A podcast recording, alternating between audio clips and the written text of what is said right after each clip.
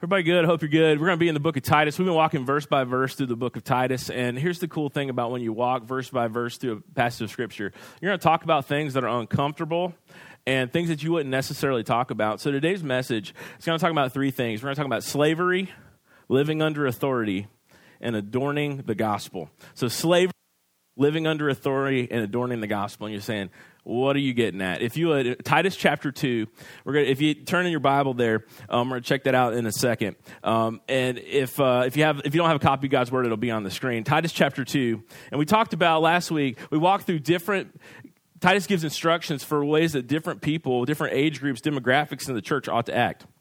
I'm going to read that real quick, and then he gets to this last demographic.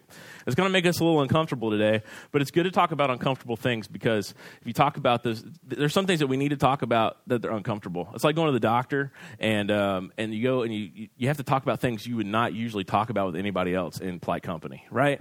Okay? If you haven't been there yet, it's coming, and you're going to talk about that, and you're going to be like, this is uncomfortable, but it's necessary for our health. And so if you look at it today, we're going to talk about something uncomfortable, but it's necessary for our church's health. And so if you would, Titus chapter 2, verse 1. Everybody okay? By the way, I know it's raining and it's like, you're awake, you with me? Good. All right, let's do this thing. Titus chapter 2, verse 1, it says this, but as for you, teach what accords with sound doctrine. Older men are to be sober-minded, dignified, self-controlled, sound in the faith and love and in steadfastness. Older women likewise are to be reverent in behavior, not slanderers or slaves to too much wine. They're to teach what is good. And so train the young women to love their husbands and children, to be self-controlled, pure, working at home, kind, and submissive to their own husbands, that the word of God may not be reviled. Likewise, urge the younger men to be self-controlled. And show yourself, Titus, in all respects to be a model of good works. And in your teaching, show integrity and dignity and sound speech that can't be condemned, so the opponent may not be able to shame, having nothing evil to say about you. And here's our text for today, these next two verses. Slaves are to be submissive to their own masters in everything. They are to be well-pleasing, not argumentative, not pilfering, but showing all good faith, so that in everything they may adorn the doctrine of God, our Savior. Now, I want you to know something. The Scriptures talk about the reality of the situation. In the first century, there were quite a lot of people in slavery, okay? In fact, if you were in the Roman Empire in the first century, where this message, this letter was written to, a church or a man named Titus on the Isle of Crete in the first century of the Roman Empire, this particular place, there would be 1 out of every 3 people in the Roman Empire was a slave. 1 out of every 3. Now, that's a lot of people. So if you're here, it'll be like 1, 2, slave, 1, 2, slave. Okay, so that would be the first thing you need to know. Elsewhere in the world, outside of the Roman Empire, 1 out of every 5 people would be a slave. Now, slavery was common in this particular world. It has been common throughout the world, and in particularly, it was common and prevalent in Rome. And I want to differentiate, because when we think of the word slave, we immediately think of the slavery in the Americas, especially the American South. It was around the time of the Civil War. That slavery was based on race. And this slavery in Rome, and where Paul's writing this letter, or the Roman Empire, is not based on race. It's far broader than that.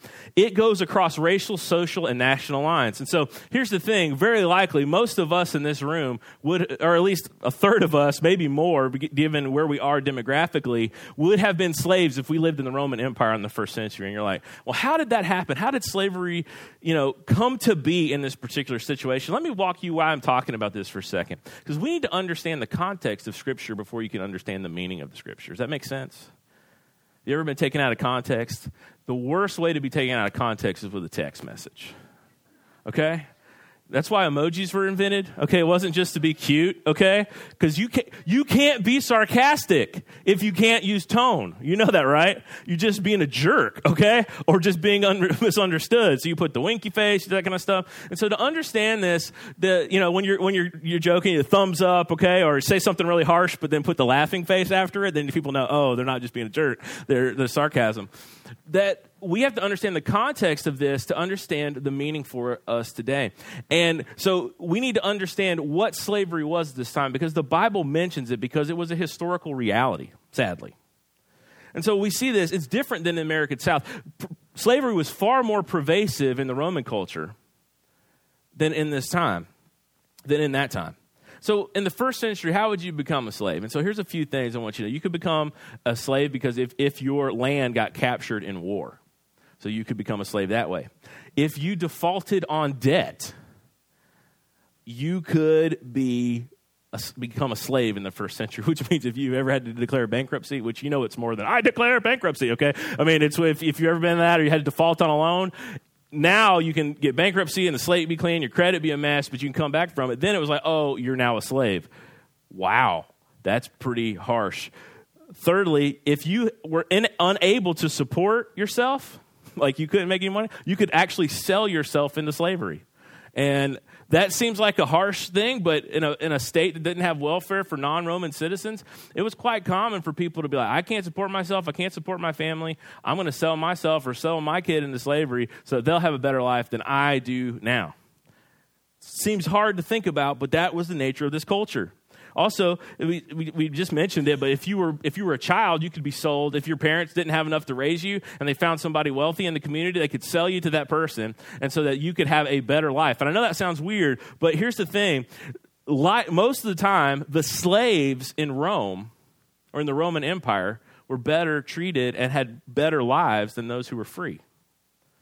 Not all the time, but free men usually lived they had their freedom, but they were at a lower level socioeconomically.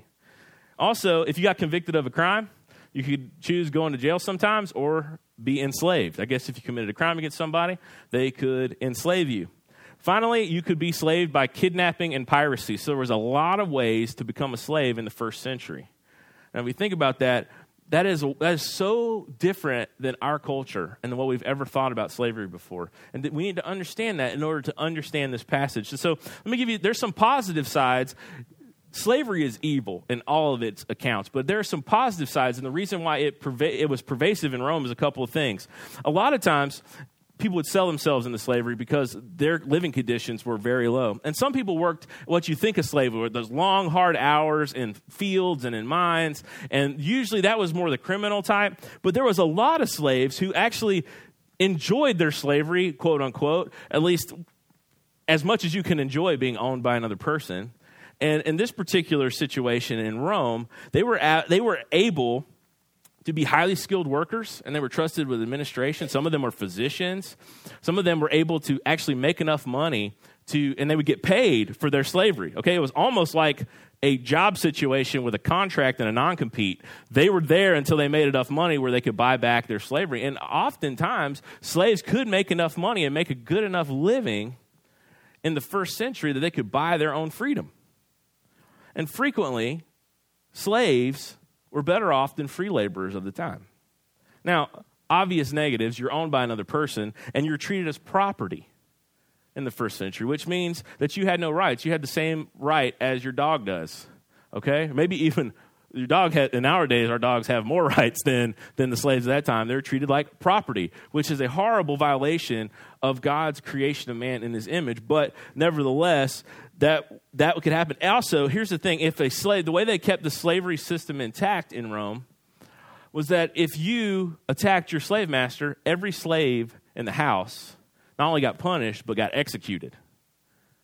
That was bad. So one of your guys messes up and pushes the master, all the slaves in the house could have been executed. Finally, if you were in rebellion, the penalty for a rebellious slave was crucifixion, which is one of the most heinous ways that a person could die. And it was a public spectacle of a death to show, hey, this is a system that is going to be intact and is the way of the Roman world at this time.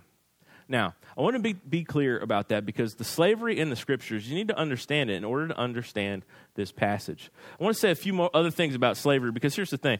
When you woke up this morning and came to church, you were like, you probably didn't think, we're going to talk about slavery this morning. But here's what the text has done. If you look, he writes to, and there was apparently in the church, a whole bunch of slaves in this church who have been set free in the gospel but have not been set free yet of their bonds, their human bonds.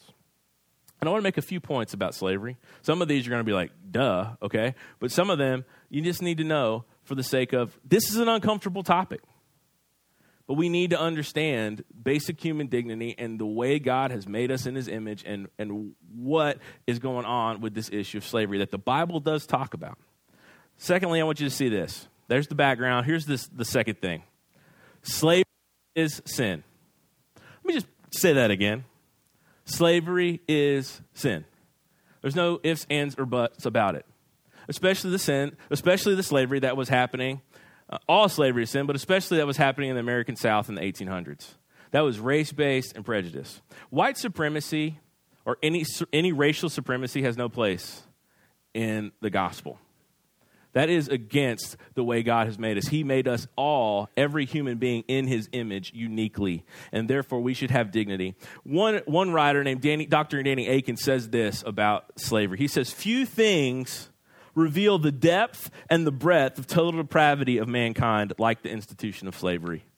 Treating those made in the image of God as a commodity to be bought and sold, this barbaric social structure reared its ugly head amongst almost from the beginning of human history, and has continued its cruel exploitation and abuse right on to the present, ripping children from their parents as if there were nothing more than a litter of puppies, separating husbands and wives because it was economically prosperous, with no regard for the heartache and devastation it inflicted. The institution is a blight on the human race and demonstrates just how wicked the human heart can be. And that is exactly true.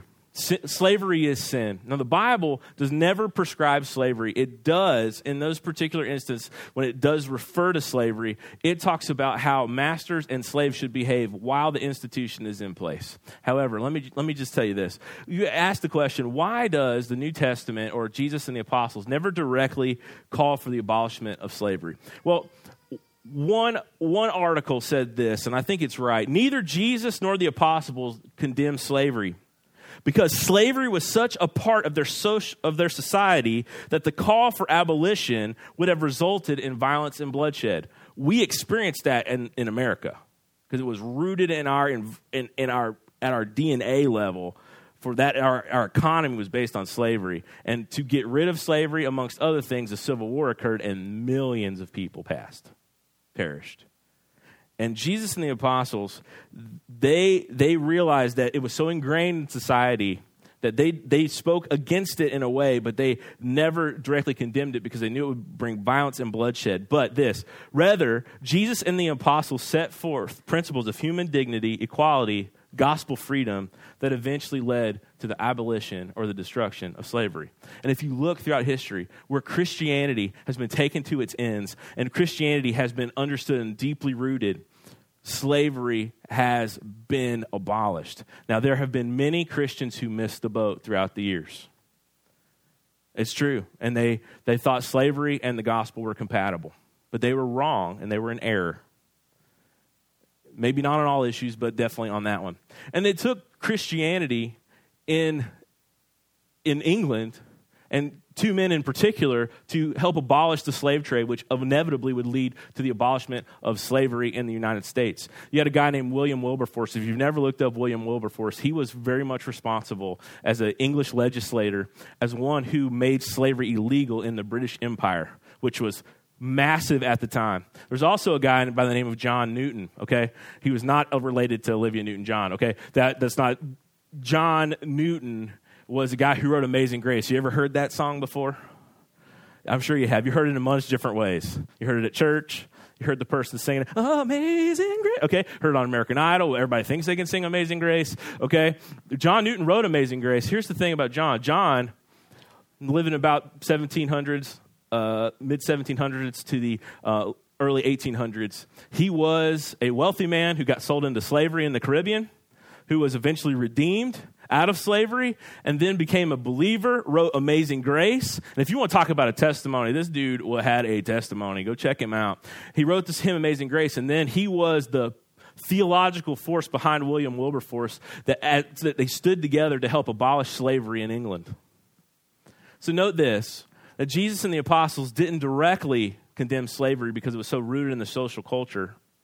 But the principles laid down in Scripture would eventually lead men of faith to go against this heinous sin. Finally, I want you to know this, because you're thinking, well, thanks for the history lesson, buddy. Now we got some facts. I want you to go back and I want you to think about this. Slavery still exists. And we should do whatever we can as people of the gospel, the liberating good news of Jesus, to oppose it and bring liberation. Now you're thinking, slavery exists, huh? Yes. According to 2017 data, there are 25 million slaves still in the world. Technically, because of population growth, that is more slaves existing now than in the history of mankind. 25 million. You can get these statistics. There's a website called enditmovement.org. And the Passion Conference helped bring awareness to this. And out of the Passion Conference, which is a meeting of kids 18 to 25 to worship Jesus and make much of their lives for his sake, that movement has spawned this movement called the End It Movement, which is partnered with a lot of agencies that have helped to shine a light on slavery, that it still exists, and that it is something that should be opposed by people of faith. And if you may have seen, if you ever, on February 7th, it was a big day where it was National Abolishment of Slavery Day, and everybody put a red X on their hand. And if you go in LifeWay stores, you may see red X's everywhere. You hear about the End It Movement. This is because there are 25 million people still in slavery. Now, this slavery includes indentured servitude, and a lot of this takes place in Asia and in Eastern Europe and down in sometimes even in the Americas. It also includes sex trade. The sex slavery and sex trafficking, two of the biggest places for sex trafficking in the entire country are Nashville, Tennessee, and Atlanta, Georgia. One of our former senators, Bill Coker, I believe is his name, was instrumental in getting legislation passed to help abolish slavery. And we're thankful for him and his work there. And this is not a political endorsement. Okay, don't take it for that. I'm thankful for that work in that particular area because this is true. And do you know what the number one sex trafficking problem, where the number one sex trafficking problem in America happens? Super Bowl week. There was an article about that in USA Today recently. There is more slaves now than at any other point in human history. Now, what do we do with that as people of faith? Well, a couple of things. We need to make ourselves aware of that. First time I was made aware of that, I did maybe what you're doing. Wow. And then I said, no way. That can't be true. Because I don't know about you. I'm a little skeptical of statistics. What did it say? 100% of statistics are made up, okay? And then after doing some research and it's true. And sometimes you see those shady massage parlors on the side of the road that say truckers only, very likely those people are involved in sex trafficking. And there needs to be, and there has been things put into motion. So if first we can start off, and then we look at this problem, it's huge, it's massive. What can we do? First off, we can become aware of it. And you can go to the enditmovement.org, and then you can also at that place, and it's a gospel-based, faith-based organization trying to end slavery in our lifetime. And you can become aware of several things or several organizations that are in the fight. And you can get information from that and become aware of that. One of those places, International Justice Mission. That's one of the people that sponsors End It Movement. You check these guys out. It's a bunch of lawyers who go and fight for the disenfranchised in some of the worst countries in the world. It's a great organization. They do it in Jesus' name. Another organization run by a lady named Christine Kane. Some of you may know who she is. She's kind of she's a Greek ball of dynamite. She has this organization called A21. It focuses specifically on helping women get out of the sex trafficking in Greece and Turkey and all those places like that. And so you want to be aware. Second thing, awareness leads to support. Find out how you can support causes like this when legislation, and we have since 2012, legislation has been put before the Senate and in the Tennessee State House and other places in Georgia as well to help abolish slavery.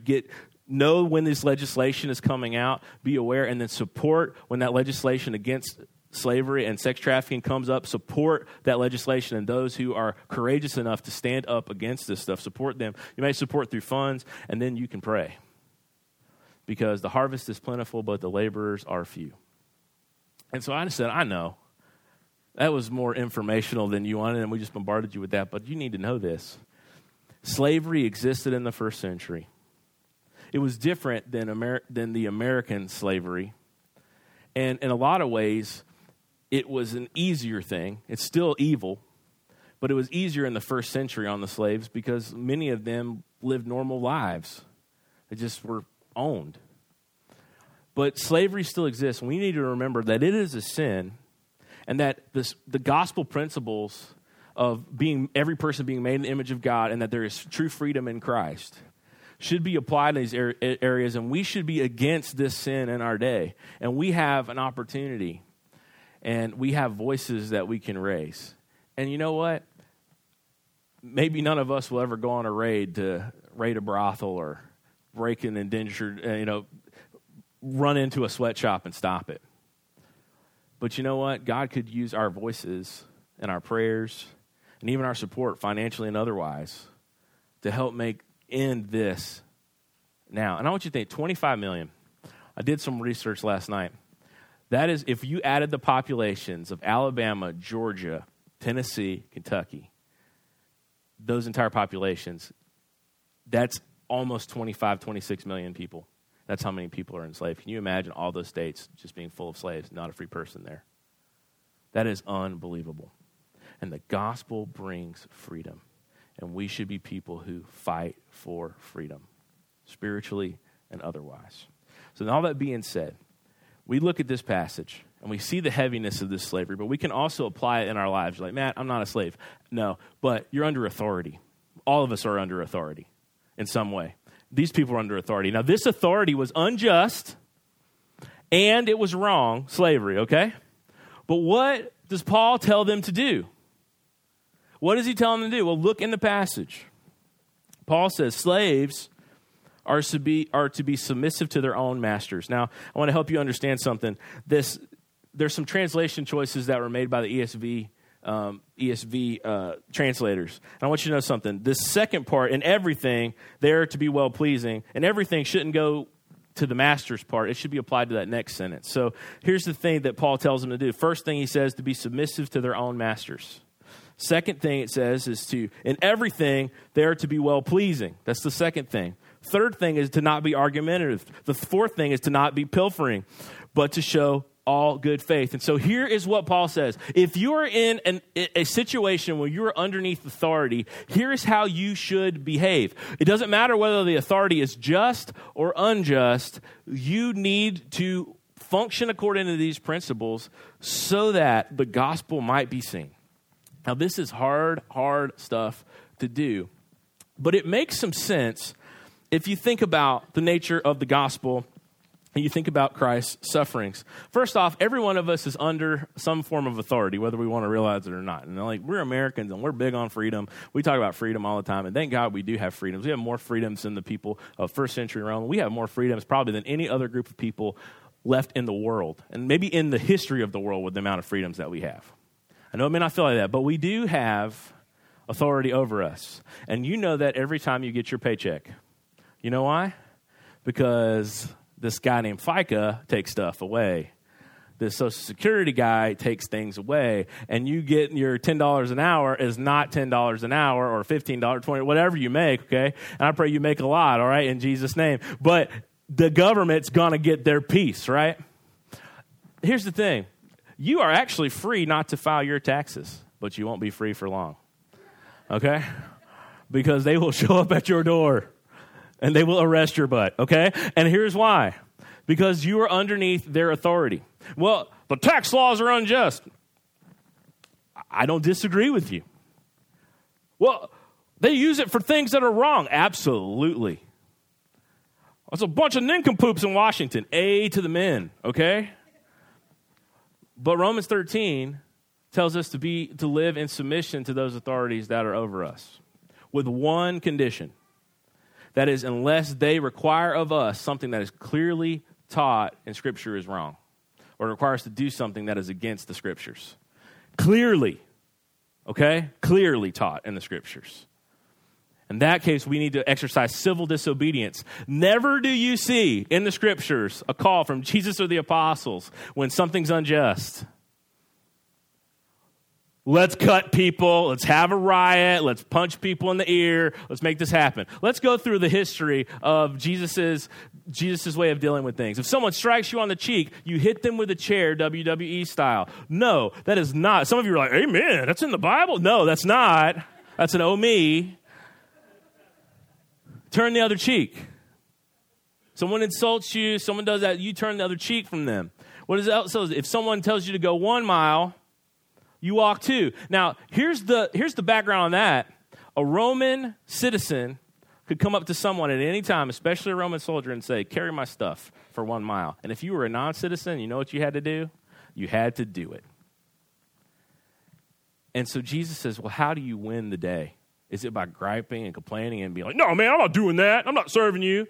He said the way to win the day is to carry it 2 miles. And we see here in the scriptures that we are under authority, whether they are just or not. We have to walk in the time frames we're in under that providence unless we are told by the government is telling us this is something contrary to the scriptures. For example, the underground church in China is operating illegally, but in God's eyes, they're operating as they should because the government can't tell you who to worship. And so very clearly they're doing civil disobedience. But what the scriptures do not say is, church in China, rise up and let's have a revolution, baby. No, the revolution, what you see in the scriptures, comes from gospel living. And I understand the influence that Mahatma Gandhi had on Martin Luther King Jr. But during the Civil Rights Campaign and the nonviolence, those are Jesus principles that were enacted because they showed the heinousness of racism by the way they set and allowed those dogs and those water hoses to attack them. And what happened? People saw this peaceful protest and it incited change. And gospel living, let me tell you this, gospel living is powerful. And so so we got this one instance where you're under the authority of government. And you're like, man, I was hoping we were going to get some, like, all right, let's get a militia together and let's stick it to the government because we need a flat tax or whatever. No. You know what it says? To be submissive, which means to recognize the authority that you're under. Second thing we see here in this particular situation is that most of us are under the authority of an employer. Now I'm meddling. Okay, I went from preaching to meddling right there because here's the deal. The way that we as believers are supposed to act towards those over us in an employer situation is to not be hostile. It's to be submissive, not to the point of abuse, but to the point of we will obey the authority that's over us until we find another job or when we wake up in the morning, we go to that employer, those in front of us, whether that's also, it could be for students at school, and if it thinks things unfair, we go, unless they're telling us to do something contrary to scripture, we go underneath that authority, submitting to them as we would to the Lord, because we're trying to make much of him in these situations. And so here's the thing that Paul gives us to do. And note, this slaves are under way worse conditions than you are at work. You know that, right? Because, like, you own yourself, okay? Like, you belong to you, and if you want to get another job, you can. But slaves couldn't. So Paul tells them to do it. If they can operate under these principles, how much more can we operate under these principles when we're free? And we will show the gospel. So here's several things. When you wake up in the morning, you got to get up and you got to live under the authority of the government, or you got to live under the authority of your employer. Here's what you should wake up and do. And wake up and think. Because if you don't wake up and think these things, you're going to go the opposite direction. Here's a few things, just a little ways that you can see this morning. You are to be submissives in all things to your masters. Submissive, which means you are to recognize the authority that's over you. Your boss may be an idiot, maybe a huge idiot. But you know what? You can't walk in and go, you're an idiot.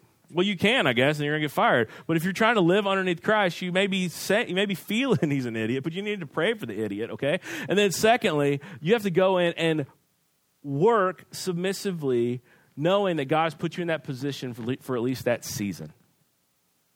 And you know, if you wake up if you got kids, some mornings they wake up and they're ready to just go along with the day. And some days they're ready. It's like they're standing in front of tanks in Tiananmen Square, okay? I mean, it's like, no, we'll not do that. That cup is the wrong color. I will not drink out of that. They just wake up just angry, like, nuh-uh. You say up, they say down. They say down, they say horizontal. Okay, they are going to just buck you. And here's the thing, many of us, we don't give a good representation of Christ because we wake up in that mood when we go to our office and through our daily life. And we were not going to be submissive. Everything you tell me to do is dumb, and I'm going to do things my way.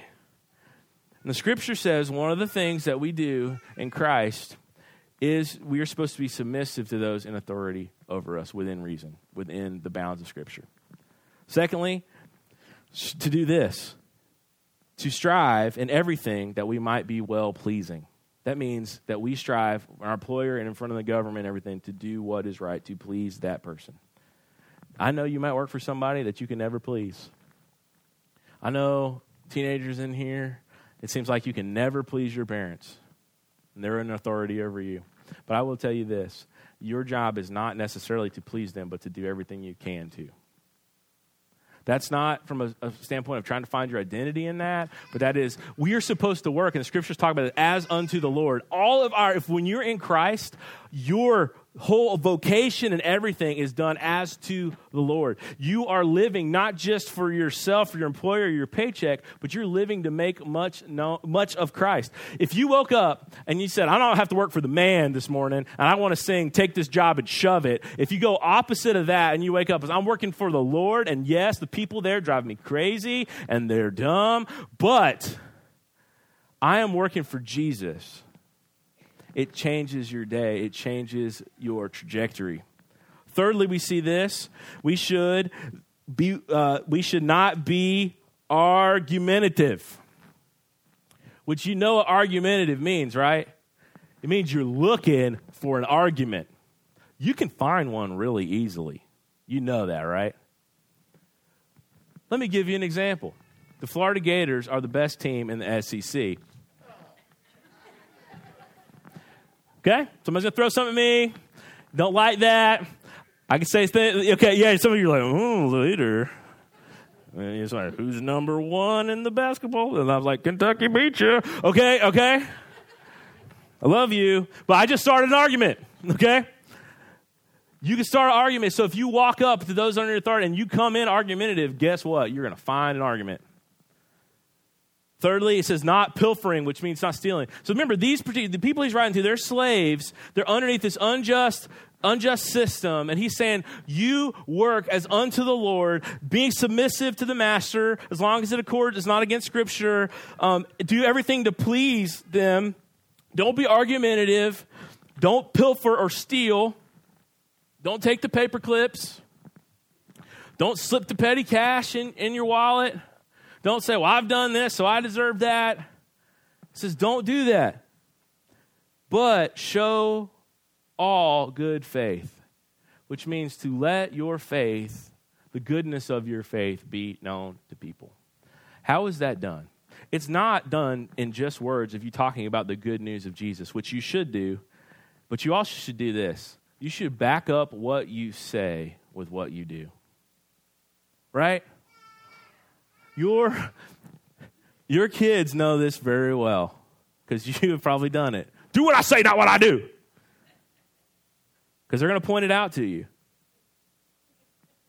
The best case scenario is to make what you say and what you do line up. And then this particular way, when you are a professing Christian, and that's funny because there's no other way to be, right? Christianity involves profession. By that, I mean, you can't be like a closet Christian. It can't be like, I hold it in the back. No, in Christianity, it's you either profess me among men or I don't have any part with you. That's what Jesus said. And so as we're walking in these situations, we're under authority. We need to walk as if we are under Christ's authority. In all these situations, we are trying to point people to him as professing believers. So if we wake up with that in mind, We try to transform our mind, or we try to be transformed through the renewing of our mind in Scripture, as Romans 12, 1 and 2 says, that we should wake up and try to fight for this daily because it's not easy. And finally, note this.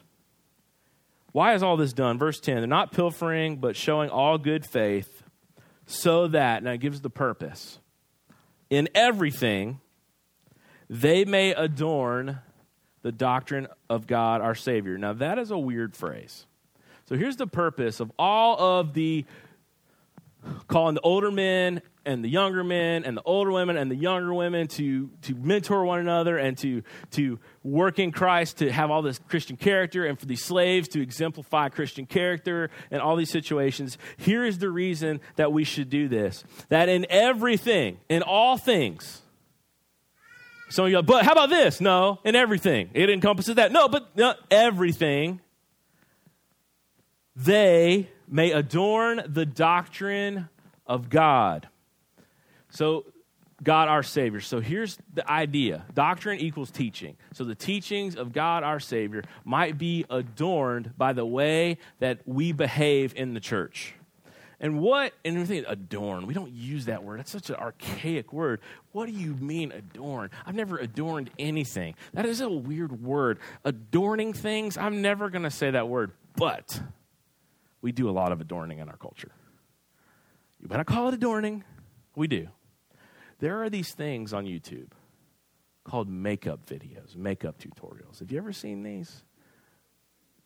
Many of you guys haven't. I have had the misfortune. You see these things, and like ladies on there will, the best ones are makeup tutorial fails, by the way. That is the best, okay? Somebody might poke themselves in the eye with mascara or cuts their hair off with a curling iron. It's the best. That's how I found out these were there, was by the fails. But ladies will go on there on YouTube and they will draw the crazy circles and then use the contour things and do all the makeup, and they make themselves. And if you've ever seen this before, some of these makeup artists can make themselves just with makeup look like different people. Like they have this lady who make herself look like Michael Jackson and then Prince, and then it's so crazy. Man, the interwebs, you can go way down on a rabbit trail, okay? And so you've ever seen those things? There's a whole industry. The other day, I had a meeting in Hendersonville, Long Hollow. I stopped to get coffee at Target. And there's Ulta Beauty right next to Target. It's the middle of the day. And there are these ladies running into that store like, oh my gosh! I was like, is there a sale? Is this a weekend? What's happening? Just droves of ladies running into this place. Now, guys, you think you're getting off of it. And that's what are they doing? They're doing makeup to adorn themselves. It's not that they're not beautiful, but what they're trying to do, they're trying to highlight and accentuate that which is beautiful, okay? That's a flattering outfit. It's adorning yourself in a way that you look your best. Now, gentlemen, okay, because just to think you guys like, I'll do makeup tutorials. All right. How many of you, I'm seeing some nice-looking hats in here. I imagine those hats didn't just, you thought about that hat. You know exactly what type. I'm the same way. I know exactly what type of hat I like, and I like the way that looks. And so I'm going to put this on my head. I'm going to adorn myself with that hat. Some of you guys are like me. You're kind of a sneakerhead. Okay, I watched the NBA, All-Star game the other night, and every commercial was about sneakers. And I'm going to tell you what I did. I was like, oh, I want those. Okay, I'm sorry. I have a deep problem, and I need Jesus in my life there. Okay, and so you look at it like, dude, those are awesome. And so there's ways, and some of us are into these different things. We work to adorn ourselves in different ways. And even if you're like, I ain't into fashion, I wear what I wear. Do you realize something? You're taking pride in the fact that you wear what you wear. And you adorn yourselves in whatever way you do. We all, and think about the industries of teeth whitening, okay? Or skin creams, or lotion, or aftershave, or even razors. For you guys, and some of you are like, I don't do anything. Gillette, the best a man could get. You're like, I need 12 blades. Make myself, I'll look good if I get 12 blades. Okay? Or all I got to shave. All these things we do to adorn ourselves physically. And some of us would never think about going to work improperly equipped, improperly dressed. Leaving the house would be a no-no. Someone comes to your house and you're not adorned properly. But here is the idea. of all of our beliefs and the following actions that show our beliefs, show that we actually believe our beliefs, are there as a way to accentuate the good news, the teachings of God, our Savior. We exist. We are to be submissive to authority, and we are to pursue character, and we are to pursue discipleship in these mentorship relationships for the purpose of accentuating and showing the world how great our God is and how great our good news is of Christ. That is why, so that you do all these things. You show yourself to be good. You're not argumentative. You're not pilfering. You have this character. You're not addicted to too much wine. You try to mentor those who are younger in the faith. Why do you do that? So that in everything, in all the ways, the way you live, the way you teach, the way you work, in everything that you may adorn or dress up or accentuate the teachings of our God, our Savior. So know this. Our beliefs and our lives show the world who our God is. And they can accentuate or they can obscure him. And our God and our good news of the gospel that Christ died for our sins while we were yet sinners, that the God-man came, lived the perfect life, that we didn't do it. He succeeded in every way we failed. And then he died on a criminal's cross that he did not deserve. And he bore God's judgment. And he rose again. And that this gospel is offered to all who would believe, apart from works. That is good news. That is teaching worth living for. You may not have thought about that before. The gospel is something just to be believed, but yes, it's something to be believed and then to be lived out. It's worthy of that. Our God is worthy of our whole life and for us to make much of him. There's a story, I don't know if it's true or not, but it's a pretty cool one. And it gets to the point of this.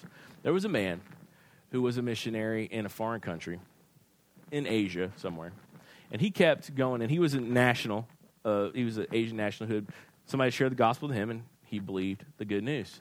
And he believed God called him to be an evangelist. So you know what he did? He rode his bike from town to town, and when his bike gave out on him, he walked from town to town in his little Asian country, and he walked all around, and he would go into the towns, and he would preach the gospel. He didn't have much. He kind of had the Jesus model of ministry where he'd show up, and if people were like, thinking of the message, he'd go stay at their house. But if they would reject, you know what he'd go do? He'd go sleep outside the village next to a tree. Well, he went to this one particular village that was a really hard-hearted village towards the gospel. And he goes in, he stands on the street corner, and he preaches the good news of Christ, dead, buried, raised. He's God. He preaches the good news. All have sinned, but in Christ, all who believe will not perish but have everlasting life. He preaches the gospel. You know what they do? They beat him and throw him outside of town. The next day after he comes to, you know what he does? He goes right back into town. Same thing. It's like Groundhog Day, except for he doesn't change any of his stuff, and he gets beat up, and guess where he ends up? Outside of town. Day 3, he hadn't given up yet. He gets up and goes back into town, gets beaten, thrown out. The last beating really took its toll. And he didn't come in the 4th day, and so some of the people got concerned. All right, we're going to beat him again. And they went out to check on him. And they noticed something, that this man's feet were beaten and bloodied and calloused. And they didn't touch the man's feet. Because when you're in a fight, you're not like, I'm going to punch that guy in the feet, okay? That's not where that happens. The reason his feet were like that, because he had been walking miles and miles and miles to tell people about Jesus. So they picked the man up, they took him in a house, nursed him back to health, and then they said, would you preach to us again? And I bet you he was like going, why? Okay? And he preached to them, and many were converted. Do you know why? His faith was evidenced by his feet. His bloody feet showed the truth of what he believes. And it is not easy being an authority to anyone, especially to the slaves in this time period. That is an unjust, sinful way of life in the first century. Paul was telling these people, those in authority, and he's telling us by extension who are in a much better place than them, to live lives in under authority in which our feet. Would you pray with me? God, you've been so good to us. We're thankful for Scripture because it takes us to uncomfortable places, but it's for our good. It's like going to the doctor, God, and you are the great physician of our souls and of our lives. And so you want us to point out the ways in which we are not living in submission to you, in ways that we need to honor and put feet to our faith. So God, would you help us to walk in faith that honors you, that adorns the gospel, that is so worthy of all of our life, God. Would you help us to do that? We pray this in Jesus' name. Amen. And I want to dismiss us with these words of benediction. People of God, show your good faith so that in everything you might adorn the doctrine of God, your Savior. Go in peace and His grace. You're dismissed.